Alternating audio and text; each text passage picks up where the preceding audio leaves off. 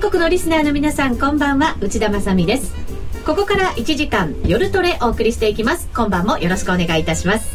えさて今日は新企画で、えー、皆様にお楽しみいただきます。FX 個別指導学院です。まずは出演陣をご紹介しましょう。為替が誰よりも好き。FX プライムの高野康則さんです。こんばんは。よろしくお願いします。よろしくお願いいたし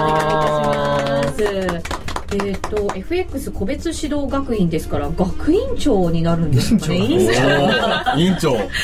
前もなんか前もあれ院長みたいな感じでしたね。私も今自分で言いながらその姿が頭の中もやもやとしましたけれどもね。転換したんです。そうですね。あれうまくいかなかったんですよ。ねあのあの病院は。そうですね。転職されたと思います。じゃあこの方も転職なんでしょうか？FX のトレードに現在夢中です。本山花子ちゃんです。よろしくお願いします。よろしくお願いします。なんすから？事務係。事務係地味やね。な感じになりましたけど。まあでもあれですよ、はい、だからあの病気になる前に、うん。ね、予防で。そうですね。はい、はい、ということです。先生。っぽい。まだ病院が抜けてないですからねしかもちょっと。高野さん病院じゃないですか、うん、今回。そう先生教える方なんで。そうですね。病気にならないようにそう。なるほど 頭を切り替えていきましょう。はい。ミンタメの川島博隆さんです。よろしくお願いします。よろしくお願いいたします。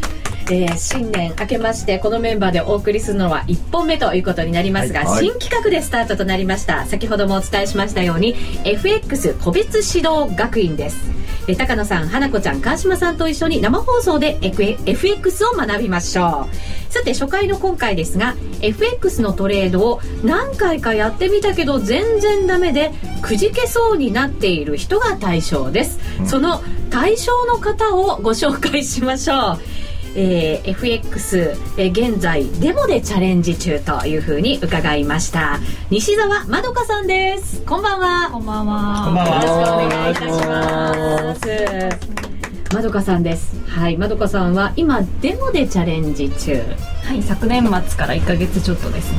成果はいかがですか？どんどん目減りしています。目減りしている。もともとデモだとおいくら入っていてえーと、100万なんですけれども本当に自分の資金でやる実資金であれば10万円のつもりでやります、はい、今その100万円がおいくらぐらいまでに？大してやってないんですけど98万8500いくらとかするぐらいです。リアルにやってる感じですね。結構現実的な。普通ねどうでデモだからやっちゃうけど完全にリアルでやってますね。そうですよね、私デモでやった時100万円が、全額でしょ？違いますよ。強制ロスカットされて3割になっただけです。30万円ぐらいそうですそうです、でもあのそういうやり方だとあまり意味がないので,、実際に自分だったらどのぐらいの金額でやるっていうのを想定してややられてるっていうのはすごくいいと思いますね、はい今一体何に悩んでらっしゃるのかというところもですね今日はじっくり、えー、伺っていきたいと思いますのでよろしくお願いいたします。さてもう一方です一般の FX トレーダーの悩みを最もよく知っている女性と言っても過言ではありません。えー、セミナーで寄せられる一般 FX トレーダーからのお悩みをぎっちり頭の中に入れて日々考えてくださっている方をご紹介しましょう。FX プライムのセミナーを仕切っている姉子こと平島さんです。よろしくお願いします。よろしくお願いします。セミナーでは結構あのリスナーの方そして FX プライムのお客様もちろん講座お持ちでない方、はい、たくさんの方と触れ合ってらっしゃいますよね。そうですね、はい、そんな中でたくさんの悩みってやっぱり皆さん共通するところってあるんじゃないですか？共通することはやっぱり多いですね。はい。ぜひそのようなお悩みも紹介していけたらと思ってます。はい、はい、よろしくお願いいたします。えー、ラジオをお聞きの方は声しっかり聞こえたかと思いますが残念ながらユーストリームではですね平島さんの姿が見えないんですね。はい。今後もしかしたらまたねまだ多分多分入ってくると思います。そうなんですよね、はい、ところ隠れキャラ、はい、隠れキャラ。そういうのがまたいいですよね。なんかワクワクドキドキする感じのね。はい。綺麗な方。ということだけ申し上げておきたいと思います、はい、えー、今日はこんなメンバーでお送りしていきましょう。えツイッターや番組ブログで、えー、リスナーの皆さんからもご意見ご質問随時受け付けています、えー、番組の中で取り上げさせていただきますのでぜひ皆さんご協力ください。鹿島さんご披露ください。はい。えー高野さんの第一の教えはやっぱりユーロ売れだろうね。そこから入るんです まあまあまああのそういうそうですね。下がる下がる時は売りましょうと、はい。ここここ直近高野さんのコメントはユーロ買えですからね？買えというか、売ってる人ちょっと注意してくださいっていう、あの、はい。あの、中長期的にはまだ下がると思うんですけれども、だから何日か前、えー、1週間ぐらい前ですかね、うん、1.33ぐらいまで戻るかもしれないので、あの、一旦ショートの人はポジションを減らすとか、まあ、あとはストップロスが近い人は、ちょっと注意した方がいいですよっていうことは言いました。はい。ちゃんとメモられてます。えー、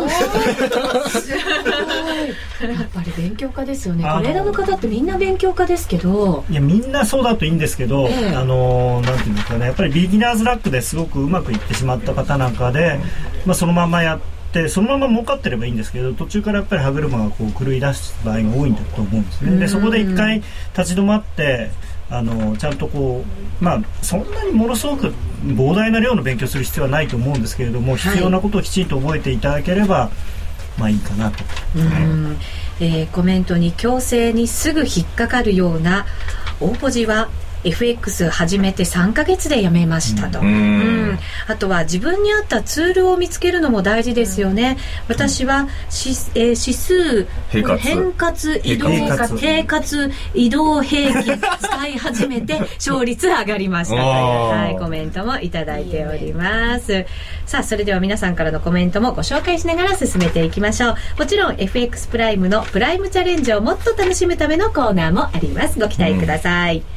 さあ、進めていきますよ。まずはですね、個人の方、えー、始めたばかりの方が陥りがちな3つのはい、はい、えポイントですね、えー、今ユーストリームをご覧の方々、えー、画面にも映りますかね。しっかりちょっと小さいかもしれませんが、花子ちゃんが、えー、こちらです。と手をかざしてくださっています、一つずつご紹介しましょうか。高野さんズームきました。高野さんの顔もアップでちょうどいい高野さんあれですね。今いいあのいい男ですね。今更気がする一個ずつご紹介していきましょう、はい、まずは損切りをしないできない、はい、そして、人の話に惑わされる、うん、一貫したトレードができない。高野さん一つずつ。はい、はい、もう損切りをしないできないというのはまさにその通りですね。あのートレードというのは1回1回の勝負ももちろん大事なんですけれどもトータルである程度の期間で利益が上がるというのが一番大事なことなんですね。はい、でそのためにはあの利益を大きく損損は小さくということが必要なんですけれどもえー、よくあるパターンとしては勝率は8割ぐらいあるのになぜかマイナス、はい、で簡単なことであの5ポイント10ポイントリグってやられる時は50銭1円っていう方がやはり多いんですね。で損切りができない。あるいは最初から損切りをするをなんする必要がないと思ってる場合もあるでしょうし、はい、まあ、あと我々の同業の人でもですね損切りしなくていいって言ってる人もいますので、まあ、そういうことを、まあそういう間違った認識を持ってしまうと、うん、あのどうしても間違えるあとはそのどうしてもなんていうんですかね自分のあの子供と同じなのでポジションは、はい、あの出来の悪い子ほど可愛くなってしまって こう可愛がって育てちゃうんですよね。でどんどんどんどん損が膨らんでしまう。で最後で育てばいいですけど、うん、損が育っちゃう場合もありますよね。で最後その強制ロスカットっていう場合が多いのでそれだとどうしても利益が残らない。でそれと、えー、2番目人の話に惑わされる、まあ、これも自分で、えー、例えば売りだなと思ってるのにたまたま何かで読んだその、レポートで買いだって書いてあってその買ってしまう。であやっぱり売りだったっていうようなことになったりとか、あとはその自分で、えー、納得いってないようなですね。あの例えばセミナーでこのこれとこれがこういうふうになったら売りましょうこうなったら買いましょうみたいなそういう人の話を鵜呑みにしてえー、検証もしないでやってみてでうまくいかない。そういう方はやはり多いと思います。でどうしてもですねあの情報だとなんていうんですかやっぱり売れる情報っていうのはあのいくらで買っていくらでストップいくらで利食いっていうのが売れるんですね確かに。でそれはあの初心者の方でも分かりやすいしで一見儲かるように見えるんですけれどもそれで儲かることは多分まずないと思うんですね、はい、あのそれをそれで儲かるぐらいだったらそれを書いてる人はそれを書かないで自分で取引をやりますのでですからそういうのはあまり信用しない方がいいと。で、えー、この最後に一貫したトレードができないっていうのも人の話に惑わされるっていうのとすごくこう密接に関係してるんですけれども、はい、あのある時は例えば移動平均を見てあの取引をしてるでそれでそれがポジションがこう、まあ、大体の場合その損が膨らんできた段階で今度 RSI を見たりとか違う指標を見て自分を納得させるんですね。はい、あの自分最初に思ったその移動平均はもう形が崩れてしまってるのにいやストキャスティックスだとまだやっぱり売りだとかいや RSI だとちょっと買われすぎだからやっぱりここは売りだとかって言ってどんどんどんどん自分に都合のいいものを探してきて、えー、自分を納得させるっていうのがまあこれは結構上級者でもあるパターンだと思いますね。うん平島さんあのセミナーにお越しくださった方の中でも、はい、このいう感じのお共通したあ悩みみたいなものってやっぱりあるんじゃないですか？損切りをしないなんていうのは結構ありそうですよね。そうですねしないというよりもなかなかできないっていう方が多いですね。うん、で、えっ、ー、と一つご紹介させていただきます。はい、えー、どうも損切りできず逆張り難品をしてしまい大損してしまう時が多いです。プロのトレードの時のメンタル面について教えてほしいです。はい、難品をしちゃうっていう方結構いるって私も聞きましたね。そうですね。あの、難品はあのまあ結果的に言えばうまくいく場合ももちろんあるんですね。で、それを言い出したらどんなやり方でも結果としてうまくいく場合は必ずあるので、あのいや、それ、そんなこと言ったってうまくいくことだってあるじゃないかって言われると、もう話が始まらないんですけれども、あのそもそも難品ができてしまうというのは最初に作ったポジションが間違ってたからこそ難品ができるんですよ。それを忘れてるんですよね、ね、はい、買って安いところでさらに買うのが難品ですから買ったところより安くなってるってことはその買ったこと自体がもうそもそも間違ってる。なのにさらにその間違った行動を膨らませてしまう。それは確かにここで買ってここで買えば半分戻ればあのまあなんていうか利益損失でいうとチャラにはなるんですけれども、はい。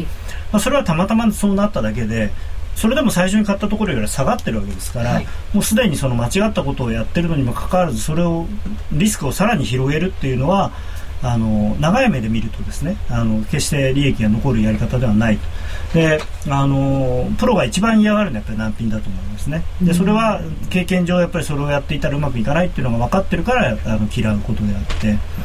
それはあのぜひやらないでもらいたい。でえ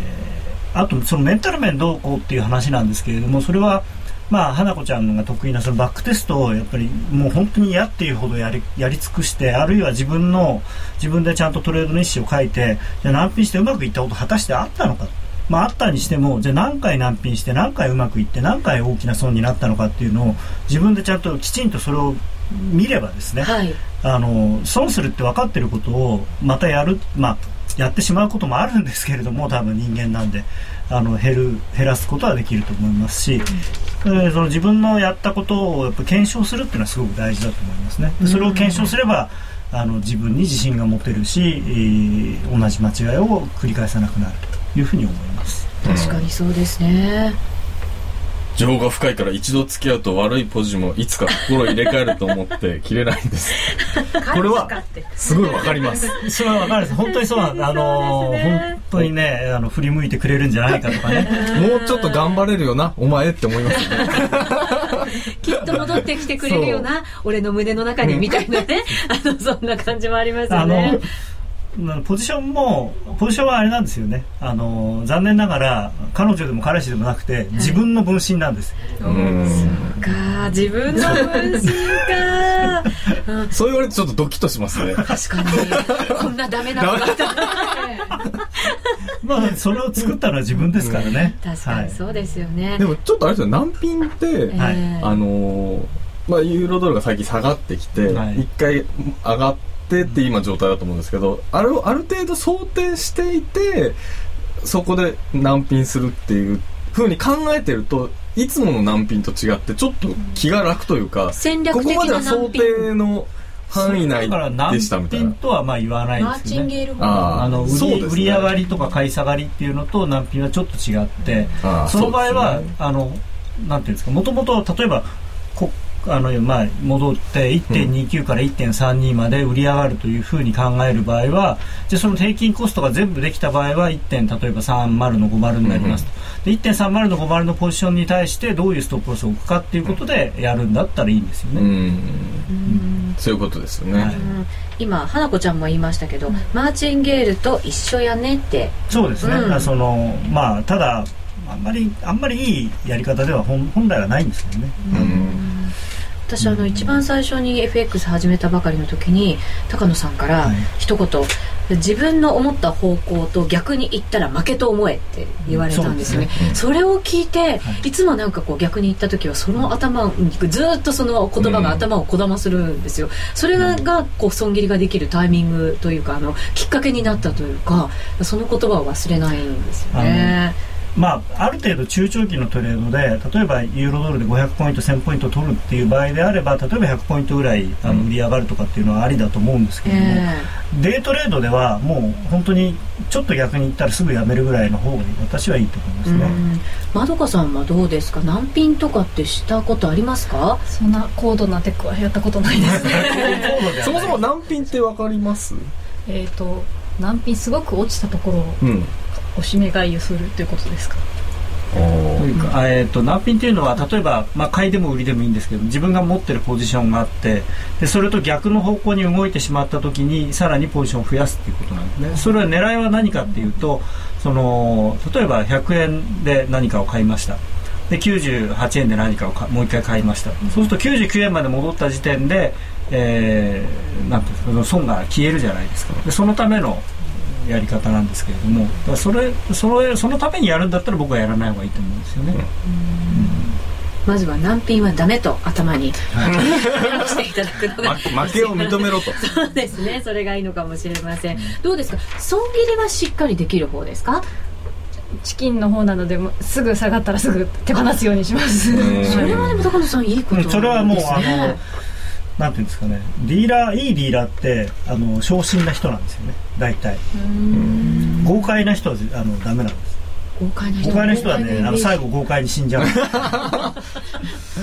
あのバンなるですね、まあ、逃げ足が速いって言い方もありますし、だからそのあダメだなと思った時にさっさと割り切れる人が一番、あの多分長い間でその利益の出せる人だと思いますね。なるほど今なんか自分が爆発したイメージが頭の中に出てきましたけど怖い怖いてくださいあのなんていうんですかねこう人生かけて勝負するっていうやり方も多分あるとは思うんですよね、えー、あのもうこのユーロの下げで俺は人生かけると、うん、これは儲かったら10億円やられたら破産みたいなそういうやり方もいいとは思うんですけれども、まああまりあのおすすめはしないですね、あの昔のあの、ね、あの株の相場師の小説とか読むとついついそういうのに憧れますけどねはい、そうですね、えー、平島さんから、えー、セミナーで寄せられる質問もう一つ伺いましょうか、はい、はいえー、勝率は高いのに細かく何度も設けてある時その10倍から数十倍の損失を出しやればやるほどひどくなる状況。助けてください。まあ、これはだからもうまさにこれですよね。この損切りができない。コツコツとか。はい、あの典型的なパターンであの出来の悪い子ほど可愛い。でちゃんと出来がいい子をすぐにリグっちゃって、うん、そのうまくいってないやつもどんどんどんどん。でそういう人っていうのはおそらく万が一そのグレてた子がちょっと構成してきて買ったところよりちょっと高くなるとすぐまたリグっちゃうんですよね、うん、それじゃあいつまでたっても利益は残らなくてあの最低でも損切りの倍ぐらいの利益が見込めるところでしか本当はトレードしないというのを自分で決めてやってもらいたいですね。うんえコメントにですね場合によっては損切り貧乏になることもありますね。私でそうですね。あのそれはあのエントリーの仕方それあるいは損切りのストップロスの設定の仕方があまあ間違ってるっていうあれですけどあの結果としては間違ってたということなのでそれを調整していくと。えー、難品は天国地獄の特急券即死しない程度ならいいかもね、というふうにも頂いてますよ。戦略的に一つの戦法ですよね、えー、っと難品なんぞして負けポジションの時間が長くなるとこう鬱になる。やっぱり精神的なね、苦痛が長くなりますね、ポジションはあの、まあ、証拠金取引でもそうですしあの銀行のディーラーでもそうなんですけれども限度があるんですよね。持てるポジションの量に。でその貴重なそのポジションの持てるものをその無駄なというかですねそのマイナスのものに費やしてるっていうのは時間と機械損失がものすごくあるので、はい、できればやめた方がいいです、ね、難品するならもう一回切ってからまた入り直した方がいいもちろんもちろん。難品と飛ばしは損の先送り。というのがありますね。はい。さあ改めてまどかさんえー、今どんな感じでトレードをしているのか教えてください。はい、えーと、今デモトレードなのですけれども、あのデイトレードでわずかなあの値上がりを狙っているところなのですけれども、まずその先ほどあのおっしゃってた方向がわからないというか売りから帰るかあの入るのか買いから入るのかっていう予測すらもできていない状況なのでそれがまず大きなトレンドを読みたいっていうのとあと環境面があのいろいろニュース仕様を見たりチャート見たりわざわざわざわざ忙しくって結局買い時売り時を逃してるんじゃないかなと思う時があるので、うん、環境面なども教えていただけたらなと思っております。まずトレンドの読み方です高野さん。えーと、完全にデイトレードということであれば、はい、トレンドといってもですねそんなに例えばじゃあ、あのー、今ずっと私がその去年から言ってるようなユーロが下がるとかっていう話はあんまり関係ないんですね。でもっと目先のトレンドですからそれは例えば時間足ぐらいのチャートを見て、えー、単純にその右上がりになってるのか右下がりになってるのかっていうことで一つ判断が多分できると思います、うん、で、えー、それで判断をした後に私が大事だと思ってるのは、えー、上昇トレンドだと思ったら買いからしか入らない。で下落トレンドだと思ったら売りからしか入らない。ということは大事だと思いますね、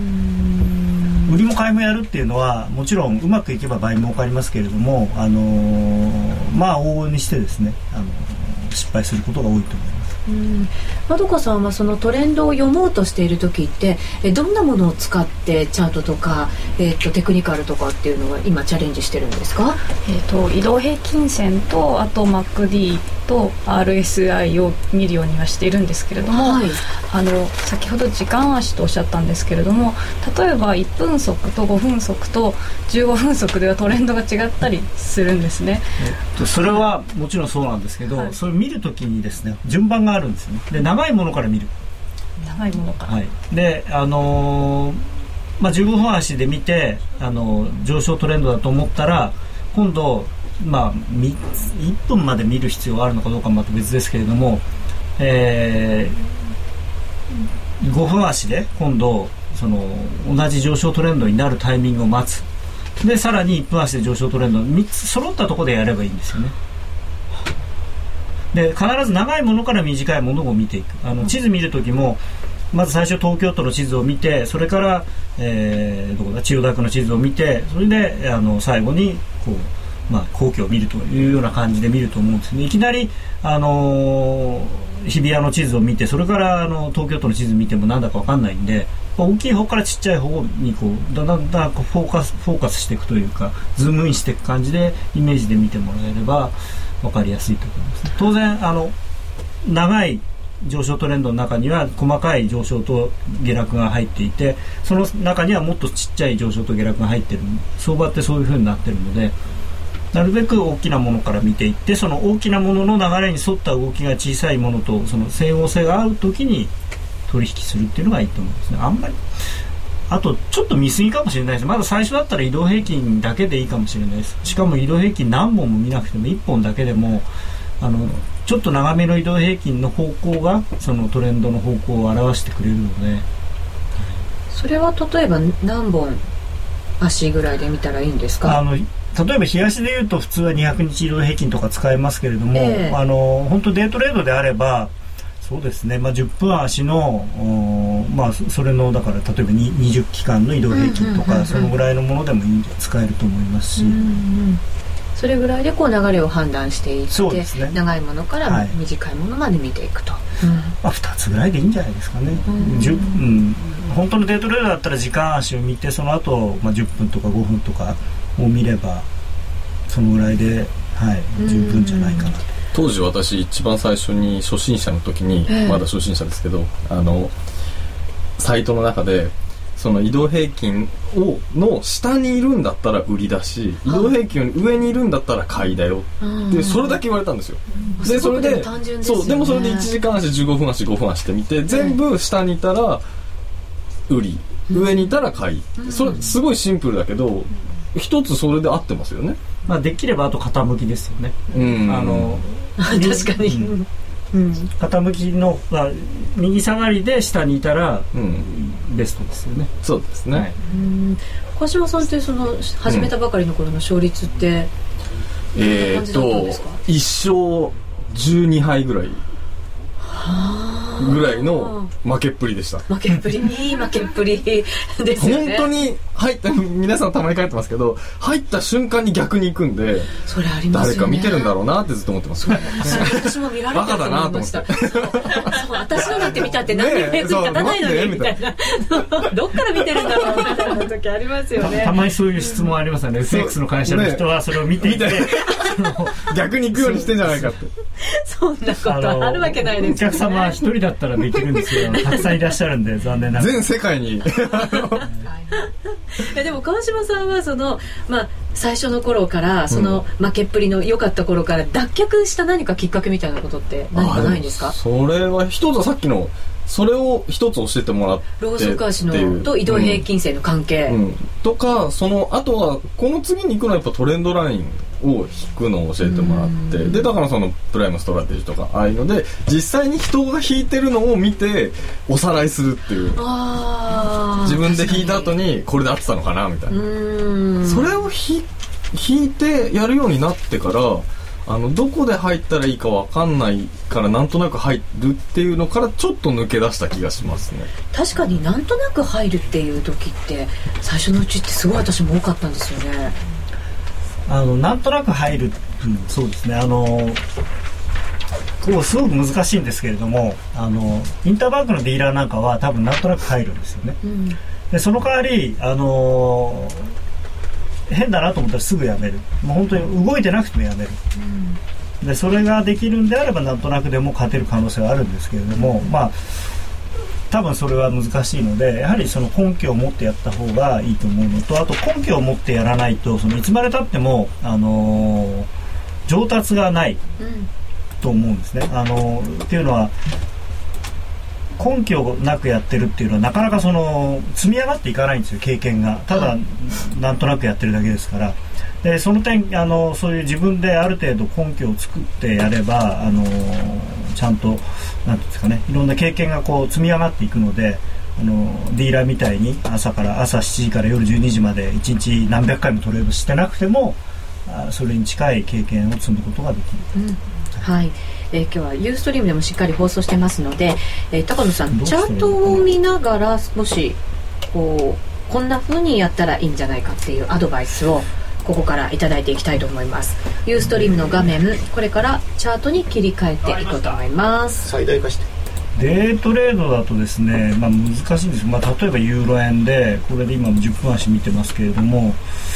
えー、移動平均ちょっと余計なので新聞が出ちゃう。これデフォルトの設定そうですね。これデフォルトの設定そのままなんですけれども。ロードシちょっとうるさい。ちょっと待ってはい、今ユーストリームをご覧の皆様にはチャートを表示させていただきました。この後高野さんにチャートを見ながらですね、えー、いろんなやり方。見にくいですね。判断いただきたいと思いますまああのこの黄色い線無視してもいいな。ちょっと待ってください。はい、今設定中ですからね。はい、花子ちゃん今悩んでることとかってありますか？はい、うんもうなんかまあ常に悩んでるんですけど、私はとりあえず経験を積まねばということで、うん、まさに修行中でもう手法はずっと変えずにひたすらもう1年2年分ぐらい遡ってその移動平均線を3本使ってるんですけどそれの関係性とかあの4時間1時間15分5分を見るんですけどそれも、あのそれぞれの時間足の形とかも見ながらひたすらノートに書いてるんですけど、あの楽しいですよ。楽しい形形をちゃんとあのやるっていうのはすごく本当は大事なんですけれども、そうですね、色がちょっと同じになっちゃうだからもうキャプチャーで画面を撮るんですけど、はい、メモリーがかなり重くなってきてどうしようと思ってます。これすごい単純な話で例えばこの緑の線っていうのが、はい、あの au ストリームここから切り替えていこうと思います、はい、この緑の線がこの90、まあ、この10分足の90期間の移動平均なんですけれどもこれが右に右上がりになっている時はまあ上昇と判断してでこれが右下がりになっている時は下落というふうに判断するとこれはそういうふうに決めちゃえばいいですね。決めちゃうはい。で、えー、今度こう下落例えばじゃあこのもう少しこう大きくしてこの辺りからあの水平からまあ下落になってるんですけど今度下落になってる時にあもちろんさっき川島さんも言ってたようにこれの上にいるか下にいるかっていうのもすごく大事なんですけれども移動平均線の上にいるか下にいるか、はい、でまあじゃあこれで今下にいますと。でさらにそのこの赤い線っていうのは、えー、5かな、はい、でこの青が20なので、うん、この短いの中期長期で順番として上から超中短というふうになってるっていうことは、これはあのトレンドが下になってるっていうことなので。はい、でしかもこの90よりも下にこれこの足があるので、まあ、こういうところは、まあ、売るチャンス、うん、で逆にここでまだこっち右下がりではあるんだけれども、えー、短期が中期を上回ってきたんで、まあ、1回買い戻すでまた今度短期があ中期を下に切ってきたのでもう1回売るとか。いうやり方が一つあると思います、まあ、この場合ちょっとこれでやると多分売ったり買ったりこの辺でやられるとは思うんですけれども、まああのー、さっき川島さん言ったみたいに例えばこれ 90, 90だけで見て上にいるか下にいるかだけでやればこれ多分このケースで言うと多分利益が出るかなそれはあのやり方はいろいろあるんですけれどもクロスはどうしてもこう出るのが遅くなるんですよね。であのこれ今90だけにしてますけれどもこれの例えば下になった時に売って、まあ、これストップロスの置き方は難しいんですけれども下になった時売ってればドンと下がってますし、まあ、上になれば上がるしと。であとはその傾きと両方合わせてやればこれもここ少しあの上向きになってきてるのでここでこれ下回ったからといって売るんじゃなくて、上回るのを待ってる買うとかっていうそういうやり方をすればいいと思いますし。で、まあ、これはすごく単純なやり方なんですけれどもこういうことをやってみてでじゃあの例えばこれで少し前からこうずっと見てどうなってるんだろう。でこれは果たして90でいいのかなと。これを50にしたらどうなんだろう。40にしたらどうなるんだろうっていうふうにいろいろこうや変えてそれを見てあこれはもしかしたらじゃあもうちょっと短くてもいいかな多分、えー、じゃあ50にしてみよう。これで50にしてみて全部50にしないと。何何本も出ちゃうので例えばこれで50にしますと。であこれなんかいい感じじゃないみたいな風にもし思ったらですね、はい、これを何日間かこうずっと見てみるんですね。き昨日までの今日までのことじゃなくてこれから明日明後日しあさって来週1週間とかこれを見てみて、はい、それでうまくいきそうだっていうことになったら実際にそれを使ってやってみるトレードしてみる。その時だけじゃなくてそれが有効に機能するかどうかを何日間かテストしてみる。そうですね、はい、それを見張ってないとたまたまその時うまくいっただけかもしれないので、えーでまあ、デイトレードであればですね1週間様子見て大丈夫そうだったら多分使えると思いますしただ、それはまたその相場付きが変わってくるとあの変わってくることがあるので例えばその勝率があのだんだん極端に悪くなってきたら1回やめてもう1回その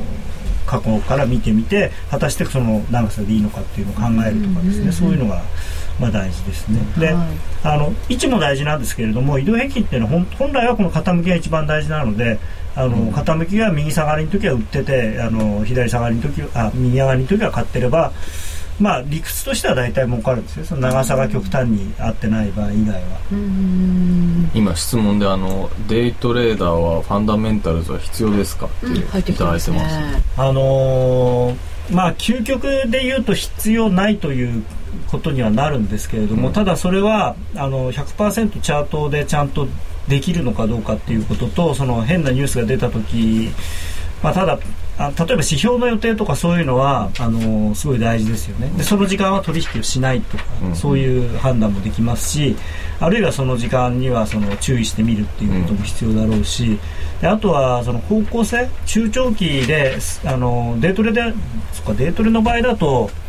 うんそうですね、ファンダメンタルズはあんまりまあそういう意味では必要ないですがただ何かが起きた時にその全く知らないと例えばニュースであのギリシャが民間の債務の再編で、まあ、合意しました。っていうニュースが出ても意味がわからないので反応が多分できないと思うんですね。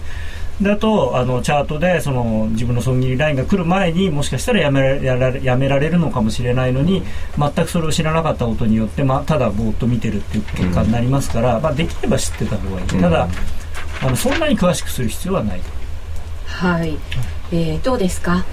トレンドの読み方は少し参考になりましたか？すごい参考になりました。はい。ね、まずはチャレンジしてみていただきたいと思います。もう一つあの先ほど環境の整え方なんてお話もありましたが、はい、そのためには川島さんミンタメすごく役に立つんじゃないですか？経済指標なんかもそこですごくじっくり見れたりしますよね。見れたりします。はいちょっとご紹介をいただきながら、はい、いよいよ進めていきたいと思います。ラジオ日経さんで画面が出せる時代が来たということで。そうなんですよ。あれ前も出せませんでし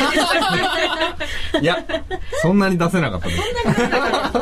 結構ですね。はい、ちょっと高野さんのミンタメを検索していただいてる間で、私一個さっきもう一個思い出して、ええ、これやって少し良くなったっていうのが、はい、あのー相場の格言じゃないんですけど頭と尻尾はくれてやれって言われたんですよ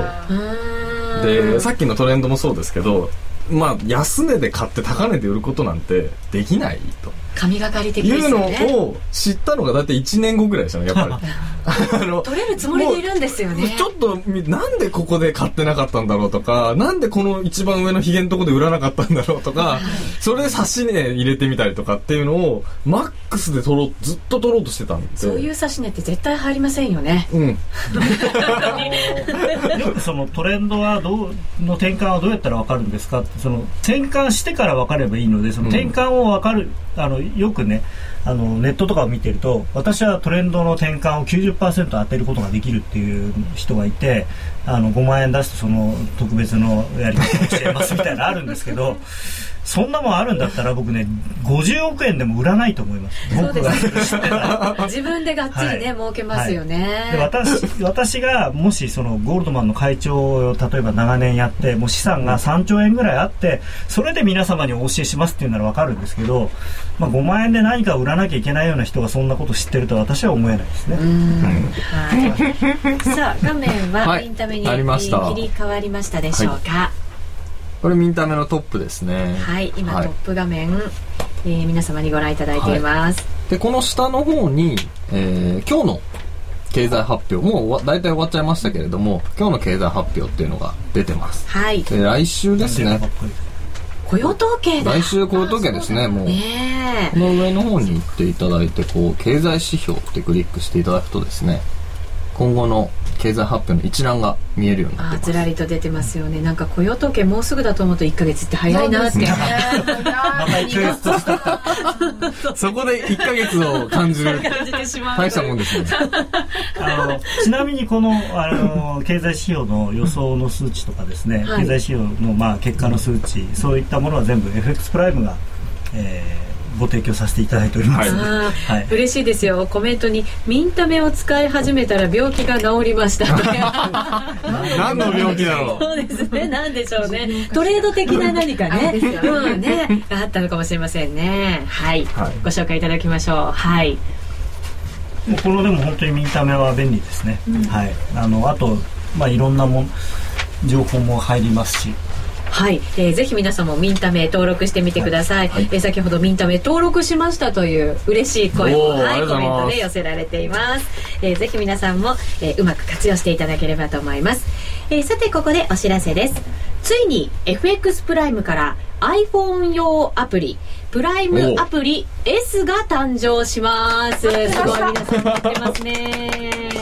い、シンプルとスピードを追求したプライムアプリ S は場所を選ばず瞬時に本格的な FX トレードが可能です。なんと簡単操作で将来の値動きを予測してくれるあのパッと見テクニカルも搭載されています、プライムアプリ S は2月上旬サービス開始。詳しくは、ユーストリームをご覧の方は、ページ右下にありますバナーをクリックしてください。そうですね。はい、今、えー、川島さん、そして花子ちゃんが右下の方を指してくれていますが。白いやつですね、白いやつ。はい、ぜひ皆さんバナーをクリックしてください。本当スマホを持ってらっしゃる方多くなりましたもんね。はい、持ってない人いるんですか、はい、すいません。まだまだガラケーです はい、えー、iPhone をお持ちの方お待たせしました、うん、2月上旬にサービス開始となりますのでぜひ皆さんのトレードにお役立てください FX プライム株式会社は関東財務局長金賞第259号の金融商品取引業者です。外国為替保証金取引は元本あるいは利益を保証した金融商品ではありません。為替変動金利変動などのリスクにより投資金額以上の損失が生じる恐れがあります。投資及び売買に関するすべての決定は契約締結前交付書面をよくご理解いただいた上で利用者ご自身の判断でなさいますようお願いいたします。金井さやかの90日で仕上げる TOEIC テストステップバイステップコーチングの CD が完成しました。500分にも及ぶ音声ファイルとボリュームたっぷりの PDF ファイルが1枚に収納。しっかり確実にテストに向けた指導を受けることができます。価格も5250円とお買い得。お申し込みは、ラジオ日経通販サイトのサウンロード、または東京03-3583-8300、ラジオ日経事業部まで、送料無料、お届け、返品についてはご注文の際にお尋ねください。ミリオンヒット東京の陰に隠された若者たちの喜びと葛藤。名曲を生み出したマイペースのメンバーが語る昭和のあの時。そして、50代にして活動を再開する思いとは。ラジオ日経の新刊、名曲東京を生んだ男たちマイペースな奴らはスタジオライブ3曲も収録してただいま発売中税込3150円お申し込みお問い合わせは03-3583-8300ラジオ日経事業部またはお近くの書店まで。それリンク貼っときます？さてここからは夜トレプライムチャレンジ虎の巻。このコーナーは FX プライムの提供でお送りします。ここからは FX プライムの新感覚キャッシュバックキャンペーンプライムチャレンジをもっと楽しむためのコーナーです。ナビゲーターはおなじみ FX プライムの高野康則さんです。よろしくお願いいたしますえー、まずプライムチャレンジとはなんですが、えー、毎週 FX プライムが指定する取扱い商品通貨ペアを1回でもお取引いただくとキャッシュバックのチャンスが発生する抽選ゲームに参加できます。ちなみに来週のプライムチャレンジの対象商品は選べる通貨通貨ペアはドル円です。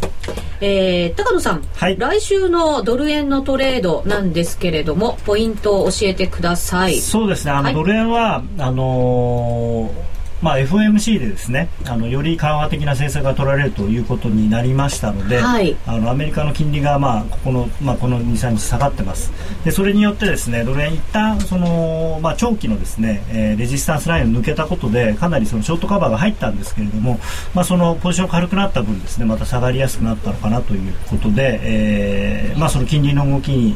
とそれからあとはまあ、あの来週は雇用統計がありますのでそれをそのまた雇用統計がもし良くないということになればですね、はい、えー、ドル円いよいよまた介入がどうのこうのっていうようなレベルまで下がるんじゃないかなと思ってます。このところ雇用統計は改善してきてるんですよね。まあ表面的にはよそうなんですけれどもただ数字的あのこの前の例えば、えー、失業率が良くなったのは正直言うとあの、まあ、どちらかというとその労働参加率が下がることによって成し遂げられた失業率の改善なので中身としては良くない数字なんですね。はい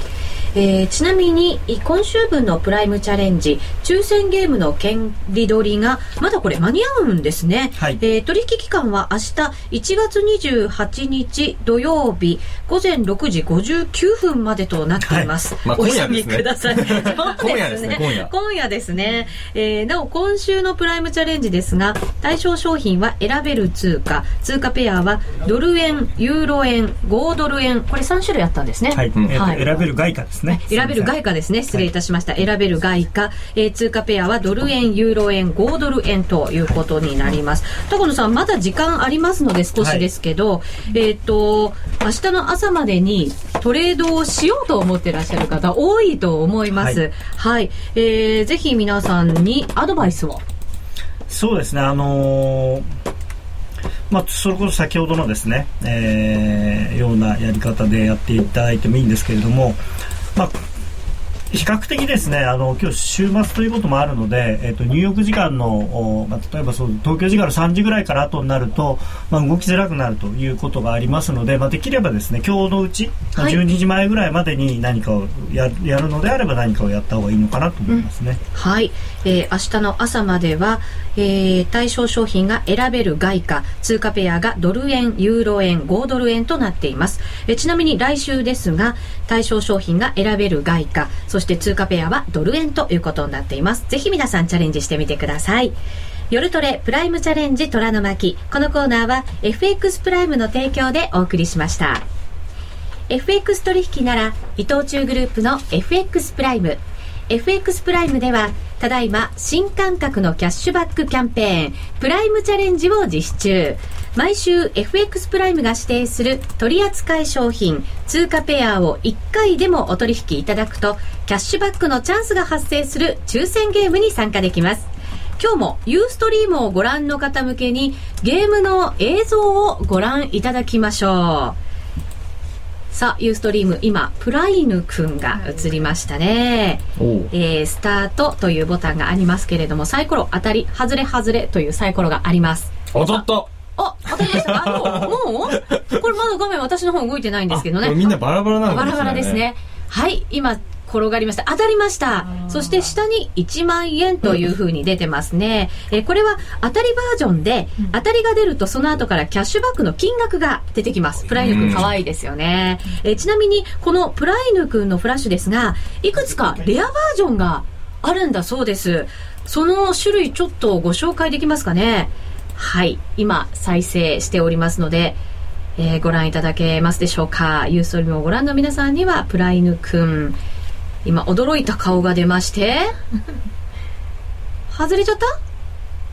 あ当たりましたね。なんか今すごいですねこれ。なんかちょっとあれですねパチパチンコみたいな。そうか外れが出てたのにプライド君の 大群が来て当たりに変えてくれたんだそして1万円になったということですね。こんなチャンスもある。えー、ぜひ皆さんもキャッシュバックキャンペーンにご参加いただきたいと思います。毎週トレンドしてチャレンジしてみてください。なお、次回の対象通貨ペアはドル円となっています。まずは FX プライムで講座を開設し、プライムチャレンジでワクワク感をお楽しみください。講座解説はラジオ日経の夜トレ番組ホームページなどに貼られているバナーをクリック、もしくは FX プライムと検索してください。FX プライム株式会社は関東財務局長金賞第259号の金融商品取引業者です。外国為替保証金取引は元本あるいは利益を保証した金融商品ではありません。為替変動金利変動などのリスクにより投資金額以上の損失が生じる恐れがあります。投資及び売買に関する全ての決定は契約締結前交付書面をよくご理解いただいた上で利用者ご自身の判断でなさいますようお願いいたします。名機と呼ばれるあのロングセラーラジオ、ソニーの EX5 が装いも新たに再登場。高級感あふれる大型ボディに大音量スピーカーを搭載。AM、FM も受信可能です。卓上型ラジオ EX5 Mark II。AC アダプター付きで税込み1万8000円。お申し込みお問い合わせは03-3583-8300 3583-8300ラジオ日経事業部まで。黒沢は言う。映画に一番近い芸術は音楽である。数々の名作を生み出した巨匠の音楽や効果音へのこだわりを描いた黒沢明音の世界。黒沢監督生誕100年に発売です。CD2625 円。お求めは全国の書店またはラジオ日経03-3583-8300まで。お届け返品などはご注文の際にお尋ねください。ダウンロード版1890円もご用意。ラジオ日経ホームページをご覧ください。さあ、それでは引き続き、新企画 FX 個別指導学院お送りしていきましょう。もう一方、トレーダーの方にご参加いただきましたよ。ご紹介しましょう。村さんです。こんにちは。よろしくお願いします。よろしくお願いいたします。えー、村さんも女性でございます。残念ながらユーストリームからは見えませんけれども、お声だけでお楽しみください。村さんは、えっと、いつぐらいからトレード始められたんですか？半年ぐらい前から半年ぐらい前から。えっと、好きな通貨とかありますか？通貨ペア。好きかどうかわかんないですけどニュージーランドでやってます。ニュージーランド、はい、対円あそうです。ですね、ニュージーランド円って高田さん初心者の方には結構人気なんじゃないですか？もちろん初心者だけではなくって多くのトレーダーの方がお好きな通貨ですね、まあ、キーはあの金利がつくということであの、まあまあ、だいぶ以前に比べるとあのそれでも減ってはしまあのいますけれども、はい、それでもまああのスワップポイントがもらえる貴重な通貨ですので。うん、はい、えー、まどかさんはデイトレードをというふうにおっしゃってましたが村さんはどんなトレードスタイルなんですか？大体1日か数日ぐらい持ってトレードする感じです。それはトレンドによって今日はもうこれでやめておこうとか長く持ってみようとか。ああ気まぐれだけど。まあ今日はこれでやめておこうみたいな感じですね、経験の中からそんな風に判断されるんですか？そうなんですよ。なんか経験ないくせにあたなんか適当にやっちゃうので最近タイムに出てますね。なるほど。あの戸野さんデイトレードで始めようと思ってトレードエントリーするんですけど、はい、結果長くなってしまった、まあ、これは塩漬けとかになってしまっている場合の中にはね、うん、あ確かに。ただこう利が乗ってる時っていうのは長くやっぱり切り替えて持ってってもいいわけですよね、あの利益が出てる場合はあの切り替えてもいいと思いますね、はい、で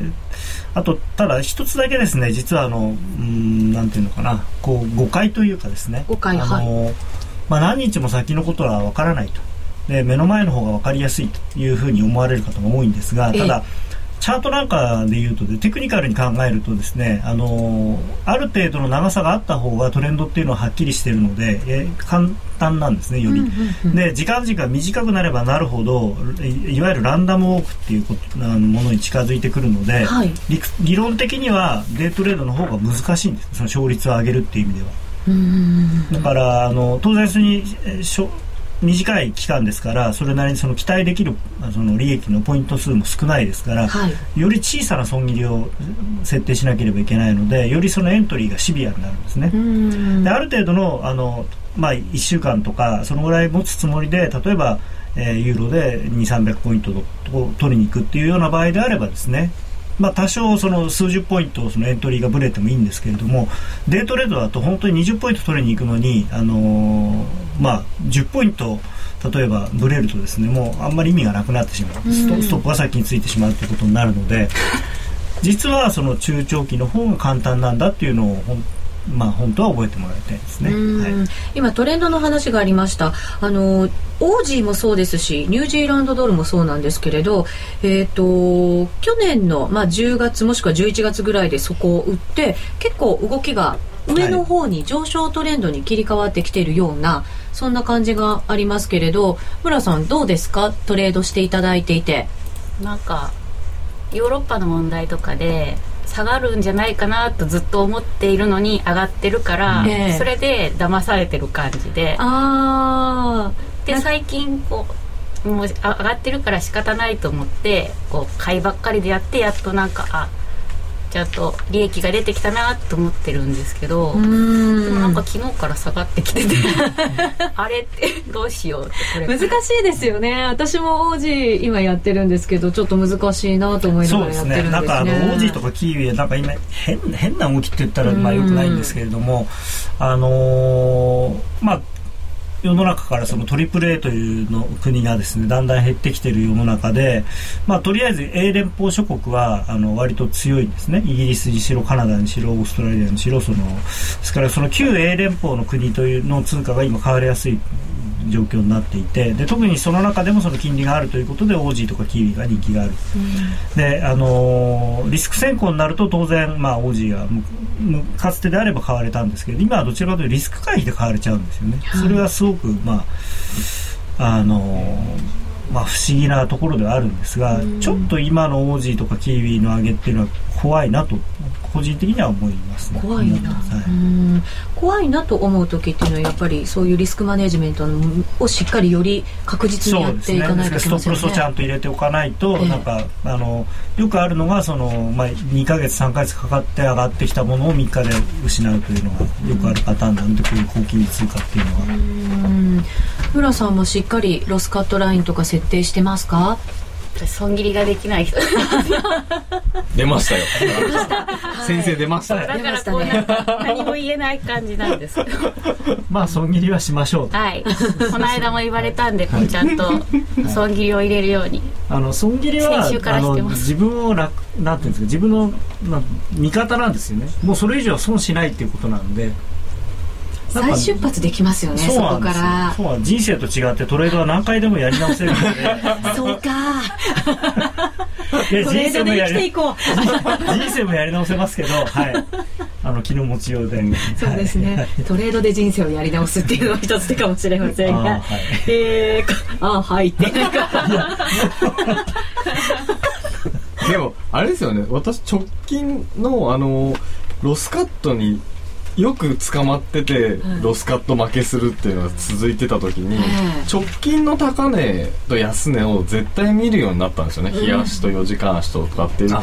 の直近の高値安値を見てそこのどこに置くかっていうのを田川さんに言われてそれややるとだいぶちょっとロスカットポイントも変わってきて良くなった気がしますね。その場合注意しなければいけないのはその損切りを設定するときに金額が一番大事なので、えー、今までやっていたのよりもちょっと例えばその高値とか安値を意識することによって遠くストップロスがなるのであればその分金額を小さくしないといけないんですね。あのポジションの大きさを。そうしないとついた時に大きく損してしまうのでまああの大儲けを狙わずコツコツやるというのが一番大事かなと思います。はい、えー、ビギナー向けのペア通貨ペア、えー、本来はドル円と言いたいところなんですが、はい、はい、あの本来はドル円が何がいいかドル円は比較的スピードが緩いんですよねもともとなので、えー、考える時間があるっていうのはすごくいいところだったんですがただ今はですね考えるだけ無駄っていう感じになってますんで 時間はあります、ね、時間ばっかりあっても結果が出ないんではい。あのちょっと今どれは難しいですけどまあ私は本当はユーロ円とかポンド円よりはユーロドルポンドドルの方が初心者向けかなと思ってクロス円よりはドル絡みで、はい、っていうのはユーロドルあユーロ円っていうのはあの我々にとってはあくまでもユーロドルかけるドル円なんですね。なので2つのものがこう要素が入ってきてしまうのでユーロ円、まあ、ユーロ円単体で見ればいいんですけれどもあのどうしてもそのユーロの状況とそのドル円の状況と両方に引きずられてしまうので、まあ、ユーロドルの方がまあシンプルかなと思いますね。うん、はい、はい、えー、ツイッターにですね高金利通貨は買いしかしたくないので下げトレンドの時やることがなくなっちゃうのが嫌ですねといただいています。いやなんかその辺はですねだから高野さんの嫌いなスワップトレードなんですよ。これは別にその僕がとかいうことではなくてですね一般的に銀行でディーラーをやっていた人間にとっては高金利通貨は売る売るためのものなんですよね、はい、あの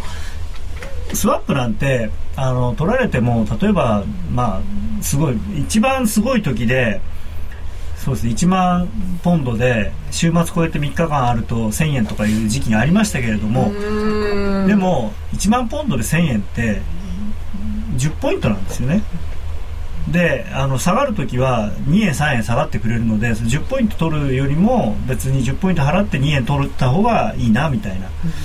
であの高金利通貨はどうしてもあの買いポジションがふくたたまりやすいので下がるときはそういうののストップロスが一気につくのであのズドンと下がることがまあ多いとでディーラーなんかはそういうのをこうずっと待っててズドンと下がるときにこう突っ込むっていう、まあ、そういう、まあ、嫌な習性があるんですよね。はい、えー、さてラジオ放送はもう間もなく終了のお時間となります。本放送が終わりました。あとユーストリームでも延長戦がありますので、えー、ぜひこちらも楽しんでいただければと思います、えー、今日は新企画 FX 個別指導学院と題してお送りしてまいりました。高野康則さん本山花子ちゃん川島弘隆さんそしてですね FX プライムの平島さんそして村さんとそしてもう一方えー、はい。まどかまどかさん。はいにお越しいただきました。この後も延長戦でお楽しみください。それではラジオの前の皆さんとはこの辺りでお別れです。良い週末をお過ごしください。さようなら。